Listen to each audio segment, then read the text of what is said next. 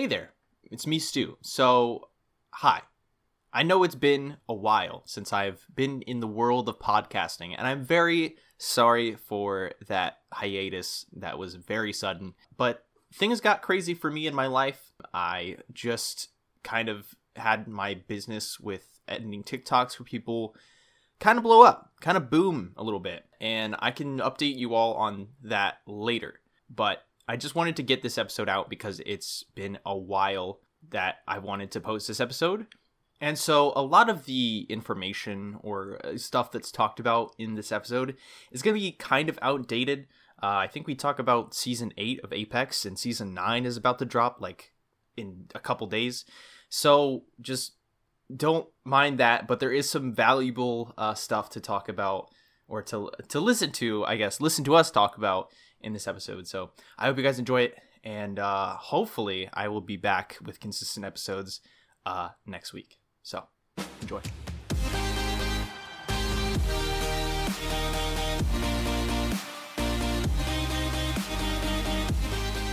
Welcome back to the Bunker Cast. My name is Stuart Mblor Lore, and today I am joined by Dungeons and Dragon DM and Twitch streamer Dat Maggic Juice.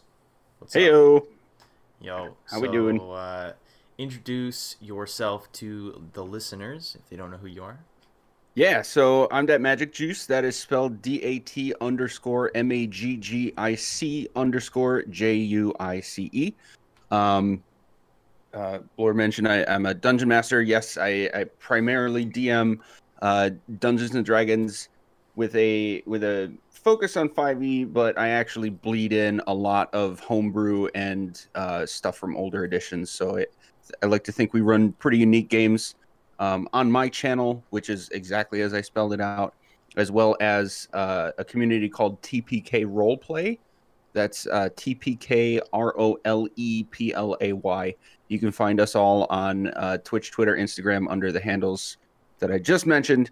I do some other stuff like MMOs with my channel as well, but D and D is the big thing.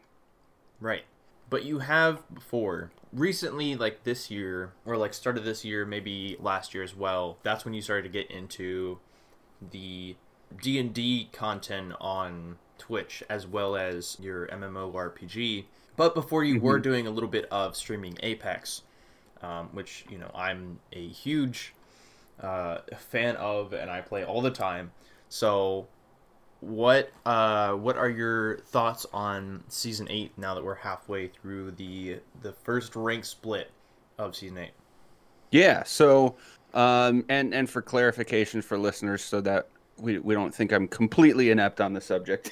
Mm-hmm. um i i have actually for for a few years i was into competitive gaming. Um still am a little bit but not uh not very publicly anymore. More like a behind the scenes and i roll here and there with people who are still into it, like like yourself. We play on Sundays, uh, run some ranked in Apex, that sort of thing. So mm-hmm. uh, I'm no stranger to that scene for sure. Um, as far as I have been on Apex since since launch too. So um, as far as your question about season eight, um, I feel overall pretty good about the game. Um, coming from a perspective of someone who used to have aspirations of competing and, and making efforts in that department, um, I, f- I feel like the ideas that Respawn has for the game are like really close to being able to have a, a legitimate competitive scene. I don't know if it's actually part of their their actual plan to make that happen or not. Um, but I know a lot of the player base wants it. Um, oh no, um, hundred percent. Well, I mean, they've yeah. been doing the online tournaments, right? Um, oh, they so that, yeah, they have. So I that has been that. yeah, that has been their effort to make that happen, and they had yeah. their invitational in Poland in like 2019, and that was before COVID, you know, and all that. Hit. Yeah. Um, because like I myself was competing around that time or trying to compete uh, around that time, and that's why you know, we would play the online tournaments, and then the whole thing was, you know, winners of these online tournaments would go to to Paris uh, mm-hmm. to play mm-hmm. there. But then COVID hit, and they're like, okay, well, we now now can't have these, you know, LAN events. Um, right. So that is what hurt has hurt like their esports scene is because right as it was getting started, COVID hit, and now there's no LAN events. They're just doing online tournaments. So Right. I think once, um, once COVID is dealt with, you know, and and once that uh, dies down, I think the esports scene will start to pop off a little bit more. Um, because I, I think that their LAN events do so much better than than their online tournaments. Um, I think that's the case for most most uh, competitive gaming scenes Sure, too. yeah. Um, I I know that like y- you think of the big ones like uh, uh, Dota and um, those other uh, arena games, and then like Fortnite. They they've gotten. I, I think that they've gotten big enough in those cases um, that you know supporting multiple around the world, therefore online big tournament series is uh, is it's easier logistically to do just because of the sheer volume of competitors in the first place. So like Right. splitting it up by region, um, maybe having a world event like once a year, uh, once or twice a year, it makes sense. Um, for a- Apex is not in that same playing field yet as far as like volume of player base and and the ability to support that type of split up yet but i think uh i think there is there can be like a silver lining to the whole situation with uh, covid specifically preventing big LAN events from happening at the moment in that they have a couple issues to fix um, in order to be like really viable in a legit uh, long-term competitive scene it, I have to admit, I, I, I don't feel like I have all the solutions, you know, all the, the whole ideal setup in mind. But uh, a couple big things that come to mind for me are like, uh, Blore, you and I talk about servers all the time. mhm, Um, yeah.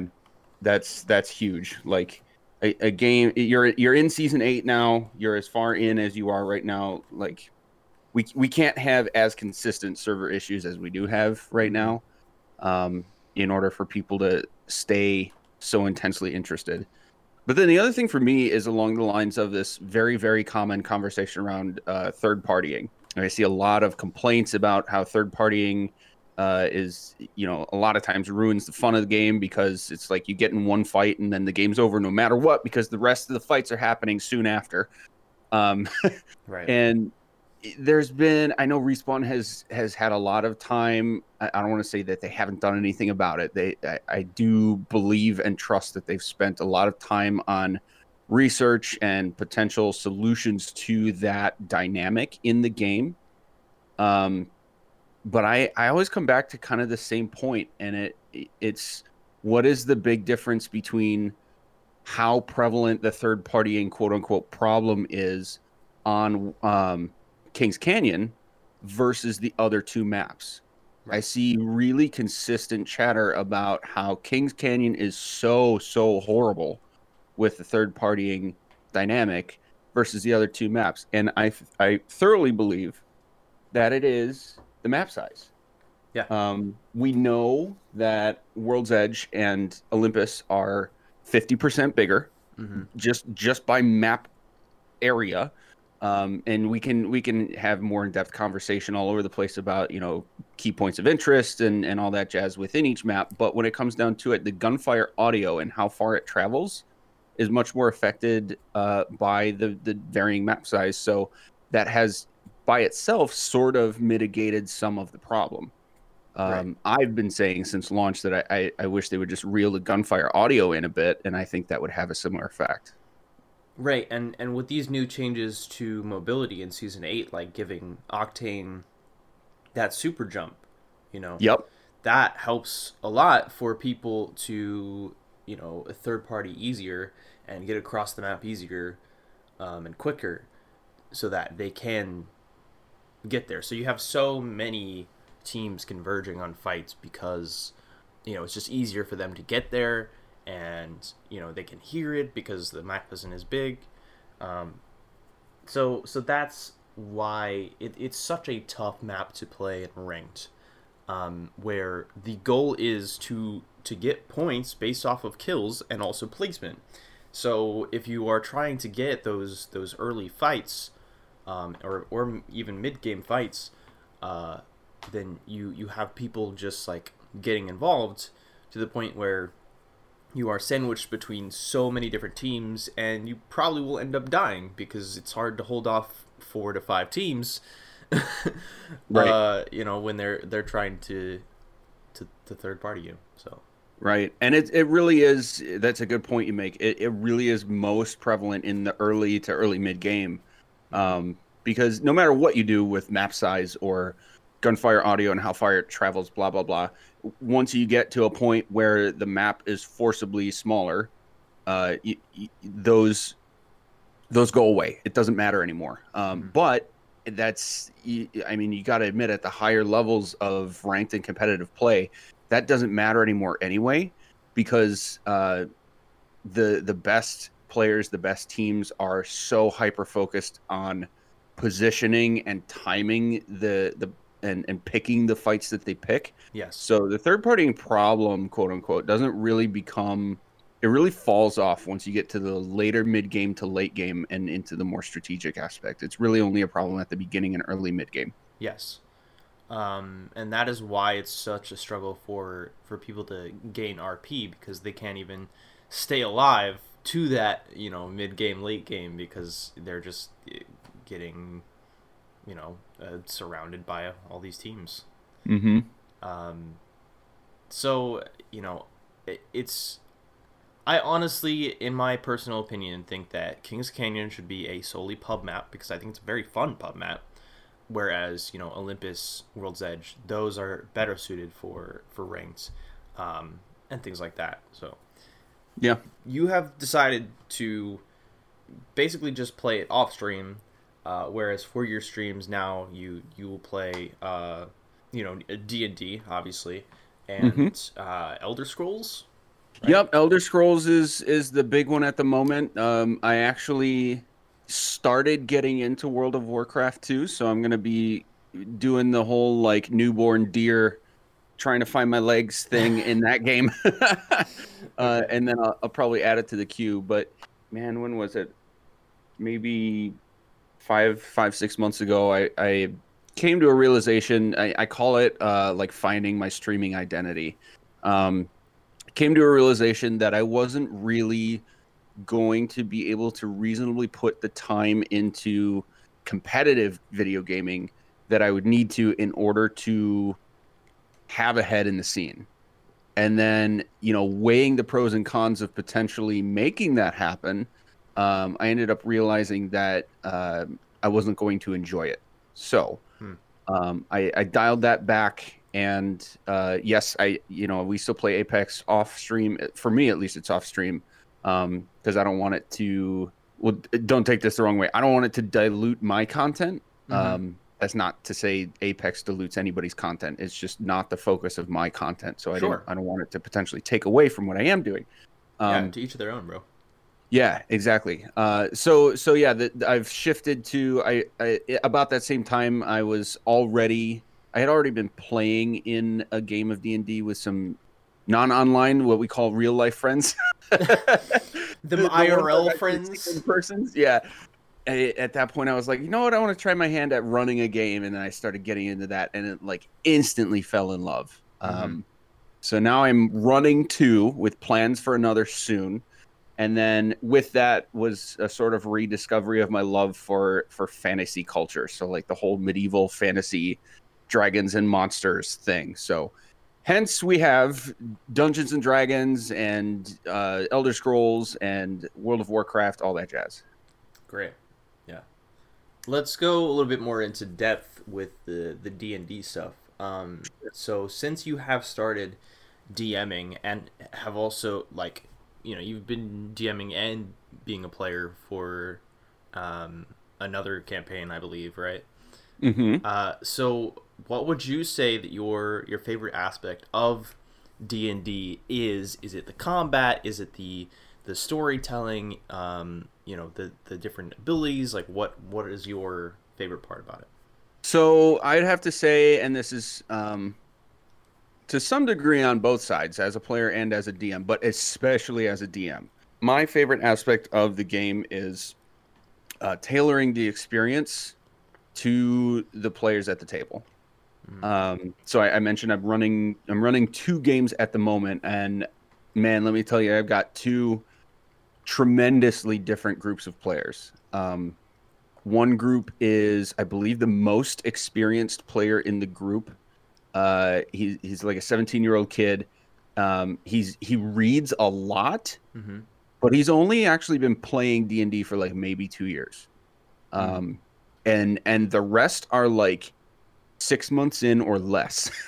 Oh my gosh. it's, it's like a new table so they got like the whole starry-eyed thing i don't know what they they have no idea what's coming they have no idea what the world is like it's great so tailoring the, the, the experience to them is uh is things like uh is do you, do you have like do you want to write a backstory for yourself and if so what is it and and we i ask i always ask my players questions like uh, are there what rumors exist about you? What are some good ones that are true? What are some bad ones that are true?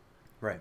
Like that's a question you don't expect. Even experienced players don't get that sometimes, right? Right. Um, and then like, what do you want out of the game? Do, are you like trying to figure out a really powerful character? Are you trying to live through a really in-depth story? Um, are you trying to interact with other player characters? What's what do you want out of this world?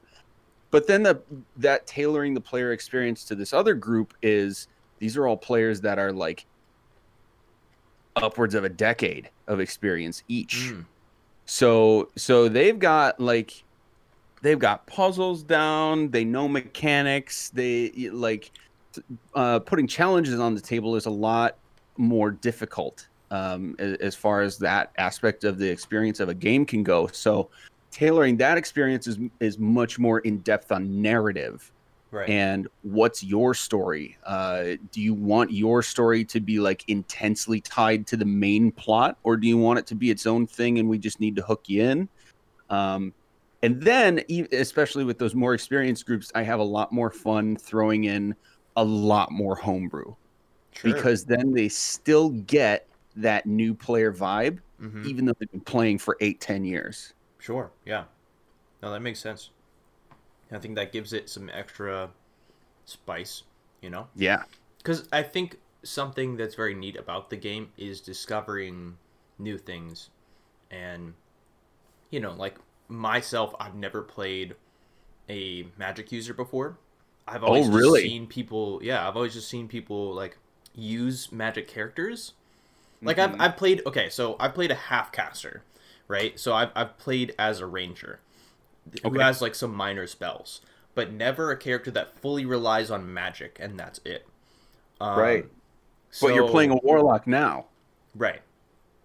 Um, that's a that's a cool shift yeah, like I wanted that dynamic change so that I could learn a lot about magic using and and things Mm-hmm. like that in in D and D. So it's very cool to explore those uh, those new abilities, those new um, features with this different class that I haven't tried yet. Okay. Yeah. So yeah, no, I, I think that's great when you add that little, you know, um, you know those those new things for people to discover and, and learn, even if they are a veteran. yeah. so. Absolutely. I I couldn't agree more with that.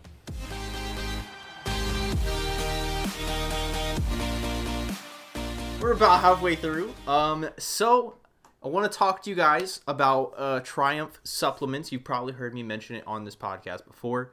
Um, my man Juice here is uh, affiliated and also part of Triumph.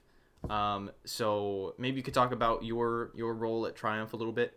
Yeah. So uh, I actually started as an affiliate, but I am at this point uh, part owner actually. So uh, I am in in partnership with uh, Vinny Dominguez and his brother Carlos Dominguez. Vinny is the original founder. He he developed a formula that was, uh, in short, intended to do two major things. First, it was intended to be a formula that didn't have uh, potential adverse health effects. So, like zero carb, zero sugar, um, not pumped up with a f- bunch of caffeine, Mm-hmm. not going for the you know your typical energy drink like just juice it up with caffeine and sugar to get you all hyped up and then and then you end up with this crash so he developed a formula that was intended to go against that sort of norm um, and then the other idea behind it was um, so supplements are a funny industry Right. in that at least in the U.S. Um, the what the legal requirements by the FDA are pretty loose.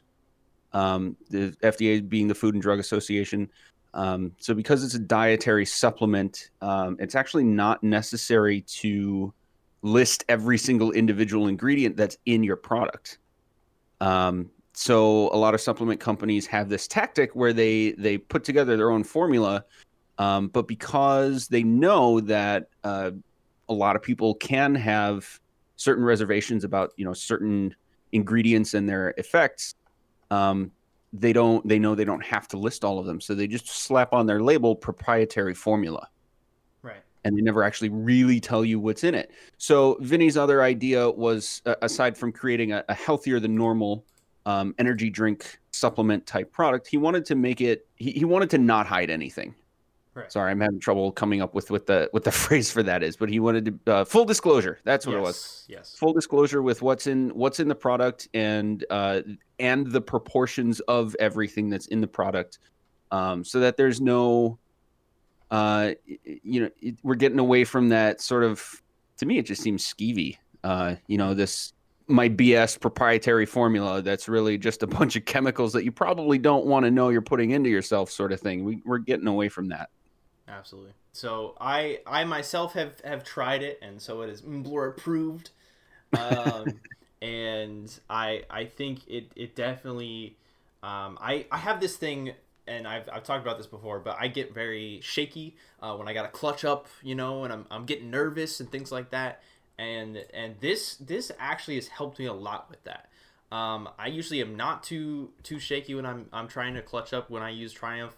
Um, it keeps me focused. It reduces anxiety that I have, like performance anxiety when I'm in the middle of uh, of, of a very intense ranked game. So I, I definitely recommend it.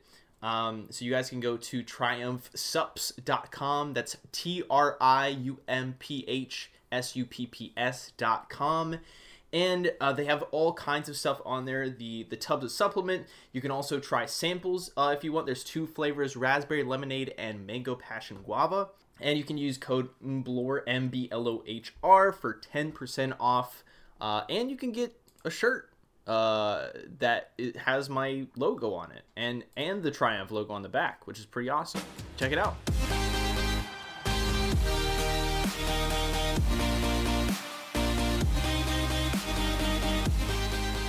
So this is a segment that I call uh, rations. All right.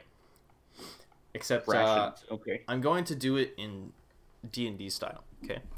Okay. All right. Let me just let me get my DM voice ready. okay. You're on an island. You just arrived there via a boat. And you stumble onto the shores of the island. You look back into the boat and you uh, take out what you have brought to the island in order to survive and well preferably uh, what you would like to have with you on the island so what are those three things Oh, three things. Damn. Okay. Yes. Uh, machete or some kind of long knife for sure. uh-huh Uh, a flint, and oh man, third one's tough. I can I can sort of make or like fashion tying material or like rope like material from like bark of trees. So I don't think we, a rope would be necessary, but would be helpful.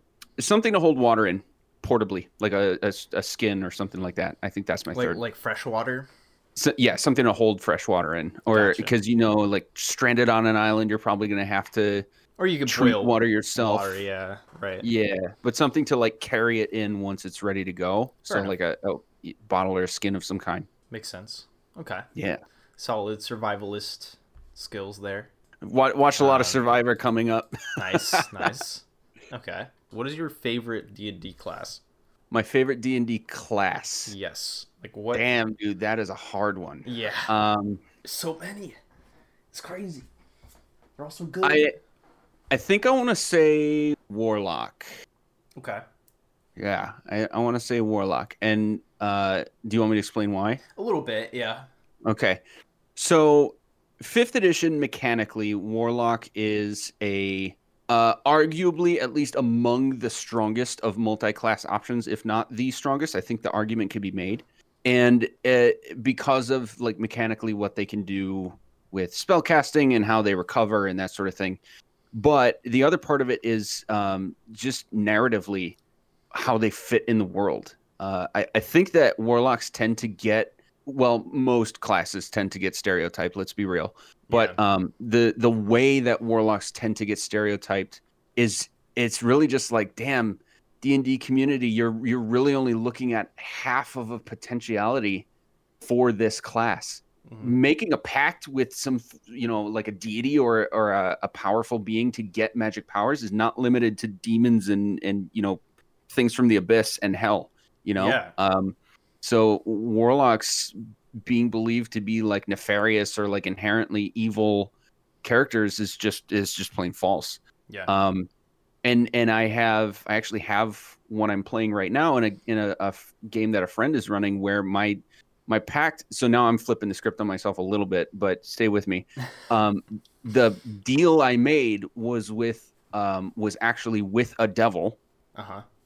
But part of the so we like role played out the deal itself in the in the moment of like life or death of course mm-hmm. um such that i only do good with my abilities mm. and it's it's really interesting because this is this goes into like really deep lore stuff uh in the d&d world where like the archdevils in the nine hells have their agendas and while they are aligned evil the deeds that can happen on the material plane and in the world can be inherently quote unquote good and still come into alignment with the agenda of devils. Dang. So, yeah, we're we're doing that. So warlocks, man, you you can go into all sorts of it doesn't have to be edgy backgrounds, it doesn't have to be uh oh i'm i'm adventuring because i want to avenge my dead parents you know all that Bro, that is stuff. the most common story for like every D and D player. Oh, my family's dead, so I wanted to see the world.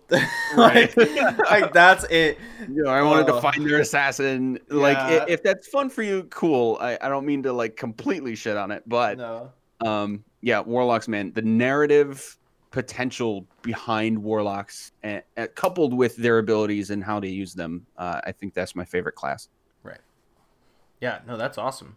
I, and I love that that it's not just about the the skills, you know, or the traits or anything like that. It's more about mm-hmm. like it, just across the the D and D uh, lore itself, which is which is very cool. Yeah. Um, yeah, that's awesome. We had talked about previously. I think just that you were potentially looking to like use more social media to like grow and and put out your content a little bit more, mm-hmm. right? Is that still a, a plan of yours? Are you trying to get on the TikTok trend, or are you trying to do that more on Twitter? Like, what is the what is the plan? So yes and yes, on top of uh, Instagram as well. Um, mm-hmm. I, I, think I mentioned earlier that I uh, lately I've been really trying to sort of re-find myself and my streaming identity. Mm-hmm. Um, and and in so doing, I have actually found that um, streaming and content creation kind of they really have to go hand in hand, especially if part of your streaming endeavor involves actually having an audience, right? um, yeah. I'm speaking to Twitch specifically because uh, I don't have any experience with YouTube streaming, and while Mixer was around, I had no experience with it. So um, I, I have to be honest with my next comments and say that like my only experience with live streaming is on Twitch, so this is the only platform I will be speaking to. Sure. Live streaming on Twitch does not lend itself well to discoverability. Social media supplementing is where that ends up being the most prevalent. And that is explicitly because of hashtagging and platforms doing the like what you might be interested in sort of thing. Like Twitch does that a little bit with the categories. Right. But unless you're unless you as a consumer, a viewer, are really intentionally in tune with how you're sorting what you see, then you don't really have you're not really being exposed to much as far as like low viewer streamers or new streamers or anything like that. Sure. So I've already been on I've been on Twitter and Instagram for a while. Now that I have a better idea of precisely which type of content I actually do want to create, um, I'm supplementing a lot between those two. TikTok, uh, I I was really against it at first, but I you know after doing more research on it, um, you know I'm just realizing it is at this moment it is the single platform that is the easiest to become discovered in any way on. So so yeah, I'm gonna be hopping on that train pretty soon here. Absolutely, I think like I have never personally I've never had any video on any social media platform break like 10k views until mm-hmm. I post it on there. Um, because you know it, it pushes it to uh, it, its algorithm is just so good. Like people engage with it, it pushes it to more people. Engage with yep. it, pushes it to more people. Like it's just set up in such a great way that you know anyone can make content and basically have it blow up because of just the way that the algorithm works. And so yeah, I've I've been posting on there uh, pretty consistently and I think it's been maybe four or five months, and I'm already to like 800 followers. And, nice and growing. So like, and I've already had like three people come in my chat from TikTok. Like they'll be like, "Hey, you know, came here from TikTok. You know, love your content, stuff like that." And I'm like, "Yeah, that's that's wild." You know, like that's that's yeah, just that's the awesome. way. That's just the way to to to grow on there. And I've been I'm still learning. You know, like I'm always like trying to you know figure out okay what hashtags what what time do i need to post? How often do i need to post? You know all that stuff. And i think um, honestly probably the best answer that i have found is uh, find a schedule make the content you want to make stick to it you know? Bingo. Um, and you know you don't want to compete with these big hashtags um, even though so many gurus are like yo, use trending hashtags, use you know, uh, for hashtag for you or whatever. I think it's better to you know use the smaller hashtags because you're a smaller account and you don't want to compete with all of these other people. You want to you know you want to stick to your niche. You want to stay in that um, category and and but like you don't also want to post the same niche content all the time um, sure. I've been posting Apex for so long, and I I tried out Valheim because it was it was starting to blow up, and I got freaking 11k views on that video. It's, it's just really up to like what you think is gonna trend, what you think is gonna do well, and then what you what do you like to do? Like what what do you think is going to be entertaining and engaging for people that are watching your content? Like that's it. Yep, that makes so, a lot of sense. Yeah, I think it's it's such a great platform for people to get discovered on right now. And I think if people are not taking advantage of it right now, then they are at a loss uh, because there is so much potential right now. So that is why I like severely like advise to everyone to um, to to get on TikTok. Get it on. Get on it. Yes. I have clients that are passing me because like they they have other stuff that is blowing up and that they're hopping on because they're able to see the trends in their niche and and see what does better and I don't know. It's it's very awesome to see. Um, but at the same time, I'm like, okay, I got to figure out what I'm doing here. you know. I did want to ask you about what you're currently doing in D and D. It sounded like uh, with the Evotech group, right? With Blue. Yes. Um, you're he he's running a campaign for you guys, yes. and it sounded like it was probably completely homebrew, right? Um, there is a lot of homebrew. Yes. Uh, okay. it's not. It's not like you know. There's there's fifth edition elements, right? I mean, you have right. your classes and stuff, but there is yeah. The some of the classes are custom. Um, and my character is a a warlock, but like a very specific warlock, like okay. a kind of warlock. Um, and I forget what it is called because it's some sort of weird different thing that he's using. But I, I, I it's a lot of fun. I'm probably the type of person that draws out the role play, you know, because okay. I am all about the role play part of it. Mm-hmm. Um, So that's that's me being like, let me develop my character a little bit while I talk to this random uh, barkeep, you know. Uh, right. And honestly, it ends up that a lot of times the session will be me having a big issue with something and the rest of the party trying to complete the objective while I complain about things and and uh, and maybe even getting angry if it gets to that. I think last session we ended with my ears getting blown out um, oh. because someone was uh, playing music very loud in the streets, and so I'm getting, I'm not gonna like that next session. Uh, yeah. So yeah, so it, for me, it's a huge, it's a lot of of role play and character development, but it's very interesting to see how it unravels because it is very, it is very homebrew. Uh, there's a lot of interesting like features that we have, um, like uh, I don't I don't know if this is usually a thing. Um, so uh, you were talking about you talked about the warlock right and how you like can strike a deal with you know, right. A, so mine is a genie. So I have a genie that I can make wishes to, which is so fun. Okay. Um, especially it's very interesting too because I'm such high status. Like I have so much that he's just kind of there. I don't really need him. but but like he is interesting to interact with and um, I think he's also like kind of tied to the plot a little bit, which is which is cool too. So th- mm. there's there's a lot going on. It's yeah. it's just very cool. And and that's actually we're kind of cycling back to the the warlock thing, but I mean this kind of demonstrates why I like them so much. There's there's so much diversity in what you can do with that the whole pact thing. Mm-hmm. You know, on top of there, there really is not an alignment limitation to, you know, the pact becoming part of the part of the world. But like some people will run it as, and and technically this is the way it's written. You don't need to have any sort of active, ongoing relationship with your patron as a warlock.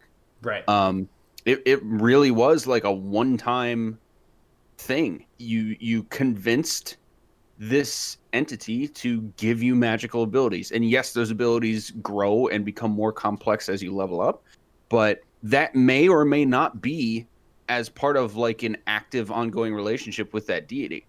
Uh, mm-hmm. and so there's just so much diversity in you know maybe maybe your DM wants to treat it like a god worshiper type of complex where you where you have this active ongoing relationship you have active interactions on a regular basis and you have active communication on a regular basis. And then you can swing all the way to the other side where it's like, well, got my magic. Okay, bye. Yeah. you know? and maybe their butt hurt that you just like dipped out, you know, and didn't yeah. didn't uh maybe you made this deal with them, right? And you just didn't hold up your end of the bargain. There's a and so now they got there. an issue. Yeah, exactly.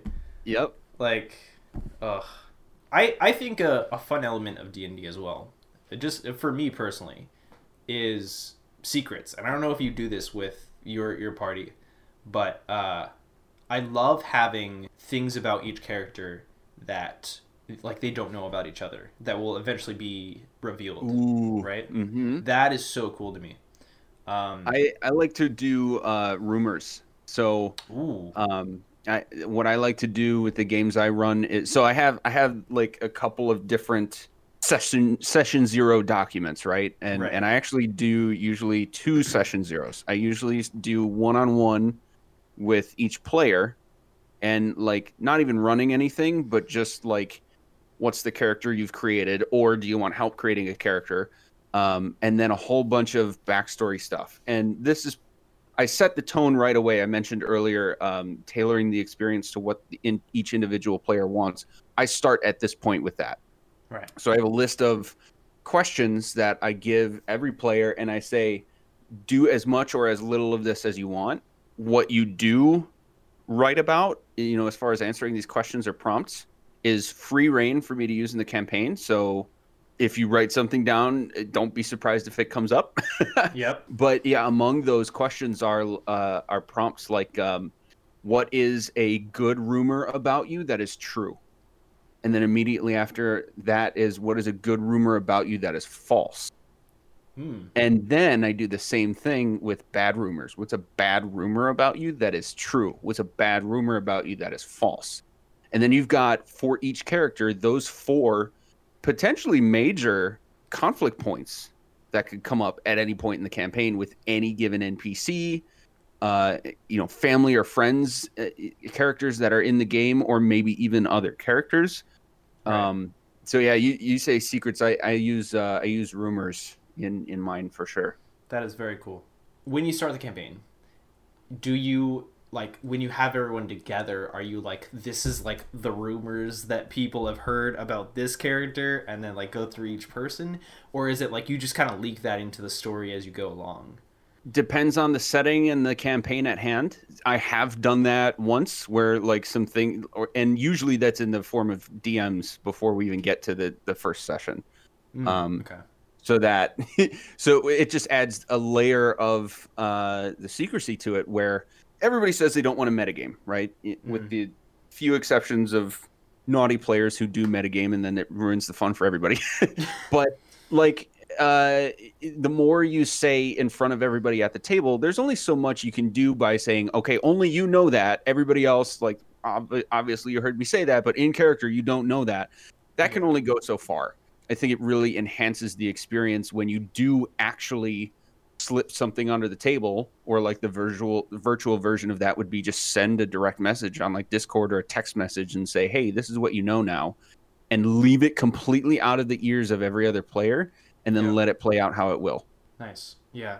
I just like when I first played, something that was interesting to me was when people would get like secret messages, you know, and like they choose if they want to reveal it or not, and that like adds another layer of like, you know, there's secrecy between the party, Mm-hmm. and you somehow eventually have to resolve that.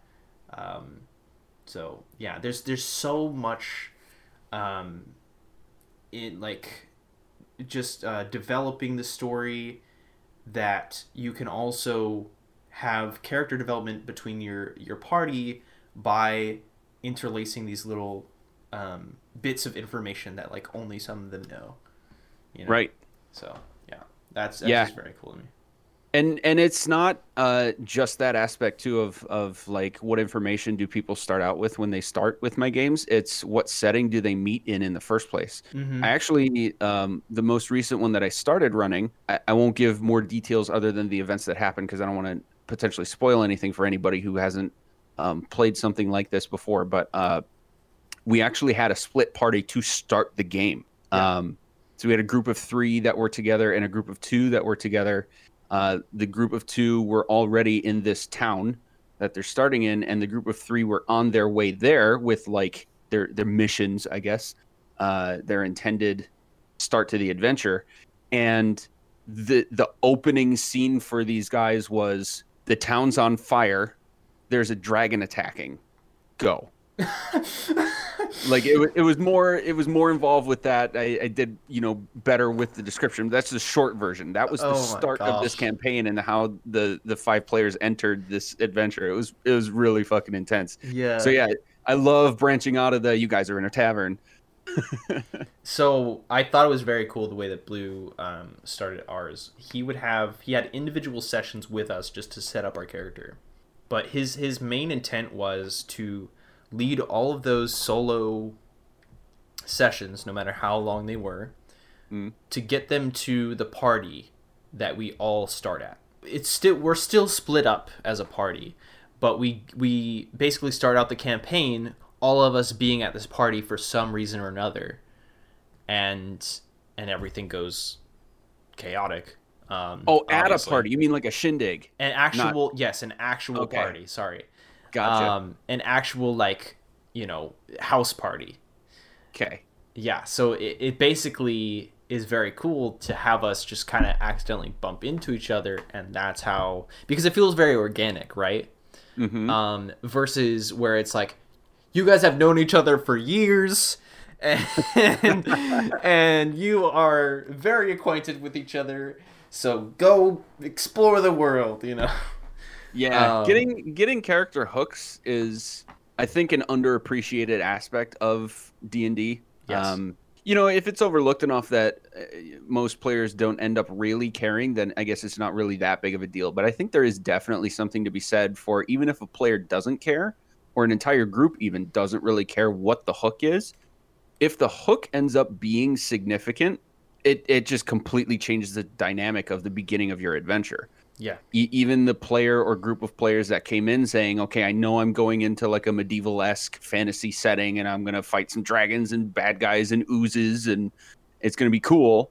Like, if there's a legitimate setup of there is a reason your character is here, that that just puts so much flavor into it from the get go, and it's a really cool feeling. Yeah, absolutely. Yeah, I think it was it was able to to set the scene for mine specifically because it allowed it allowed me to figure out okay, me as a high status person, you know, I would I know a lot of people here. This is who I know. These are my friends. This is who I work with. You know, and so mm-hmm. it right right from the the start we're getting um even some some backstory for me a little bit because now this is like okay this is my environment and this is how I, I know what what who my character is so yeah and for a long-term campaign that's huge um yeah it, it, like I said, it adds a lot of flavor, and especially if you do it from the get go, it just makes it really potent. And then you're not just hooking the characters in game; you're hooking the players out of game, right? And it, it just adds that much more fun to it. Well, I think that's going to be it uh, for this uh, podcast episode. But thank you so much for for joining me. That was a lot of fun. Um, yeah, thanks for having me. Discussing a lot of D and D stuff with you because you you have a lot of insight on it. Um, Can you wait, tell I'm passionate my, about it? where's where's my D twenty? Hold on, I said insight. Yeah. Um, yo, uh, plug yourself so that the viewers, or sorry, not the viewers. This is a podcast. The listeners know where to find you. Sure. Uh, so I'm Dat Maggic ju- juice. That is D A T underscore M A G G I C underscore J U I C E. That is on Twitch, Twitter, and Instagram, and coming in hot TikTok soon. nice. Um, once I get together with Blora with his uh, top notch social media coaching and get on that train. Ooh, yes, um, sir. yeah, like yeah, uh, like we said, I do a lot of uh, D and D tabletop role playing content, a couple games a week on that channel, as well as uh, MMORPGs. So if you're into that sort of nice. thing, um, I do a lot of that on my channel. The other uh, tabletop role playing content I do is on twitch.tv slash TPK roleplay. Uh, yep. TPK R O L E P L A Y. They have a YouTube channel as well. I'm one of the more prevalent game runners in that group, so you'll see my my mug a lot as well as my name with that group. Um, and and yeah, keep on keeping on. Triumph Sups if you need an energy drink that isn't going to pump you full of garbage. Yes. Um, and and actually help you focus and calm some anxiety instead of just giving you a caffeine rush and a caffeine crash. Absolutely. And I think that's about it for me. Great. Awesome. Thank you guys so much for for listening, and uh, I'll see you guys in the next episode.